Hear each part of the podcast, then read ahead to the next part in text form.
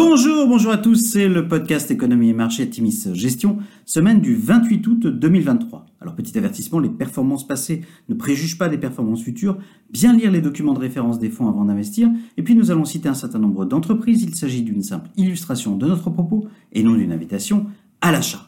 Alors c'est la rentrée, c'est la grande rentrée à Timis Gestion, en tout cas nous vous souhaitons une très belle rentrée à tous. Cette semaine, nous avons titré Mois d'août chahuté, rallye de fin d'année. Point d'interrogation.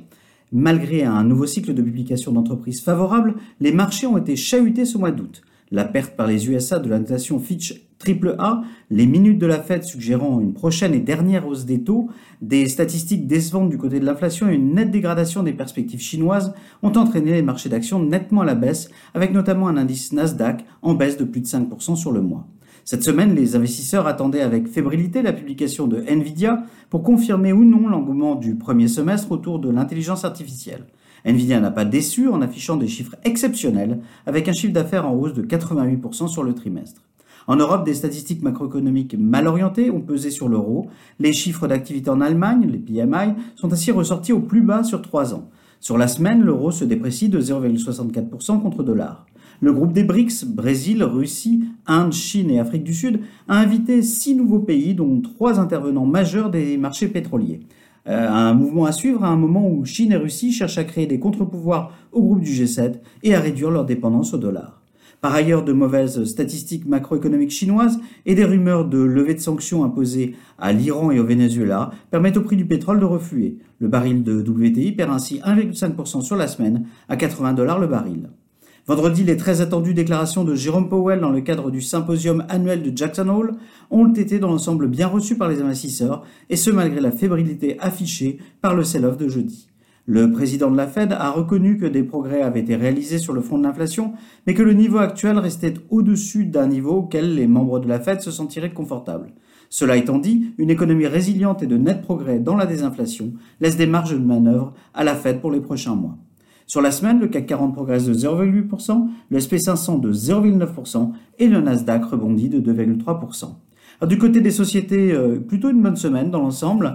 Publication nettement au-dessus des attentes pour Nvidia avec un chiffre d'affaires en hausse de 101% sur un an à 13,5 milliards de dollars et 88% en séquentiel. La société annonce 16 milliards de chiffre d'affaires pour le T3 à venir contre 12,5 milliards attendus. Publication au-dessus des attentes pour Palo Alto, Snowflake et Ulta Beauty. Déception de la semaine, Dick Sporting Goods affiche un bénéfice par action de 2,82 dollars contre 3,81 attendus, impacté notamment par les vols en magasin.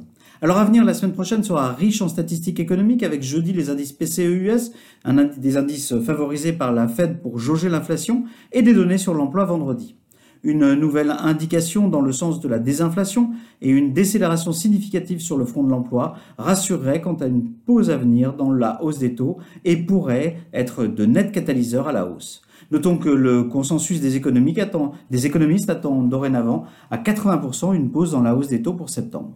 Nous surveillerons la situation chinoise de près, situation dont la dégradation pèse sur l'économie globale, mais n'est pas sans impact déflationniste. Rappelons qu'historiquement, les mois d'août et septembre sont difficiles pour les marchés d'actions et des taux à court terme à 5% aux USA sont un réel challenge pour un retour massif des flux. Rappelons aussi que les publications d'entreprises ont été de nouveau au-dessus des attentes et que plusieurs thèmes ressortent renforcés des publications. Rappelons enfin Core Tech, les valorisations des entreprises sont historiquement raisonnables avec une nette décote pour les marchés européens. Un environnement global qui, hors facteurs exogènes majeurs, nous semble favorable pour la fin 2023. Alors en PS, nous organisons jeudi 31 août à 11h un Zoom qui entrera dans le détail de nos convictions pour cette rentrée. Exigez donc votre invitation auprès de Wally Piller, wally.piller.atimis.fr. Nous vous souhaitons une excellente rentrée à tous et une excellente semaine à tous.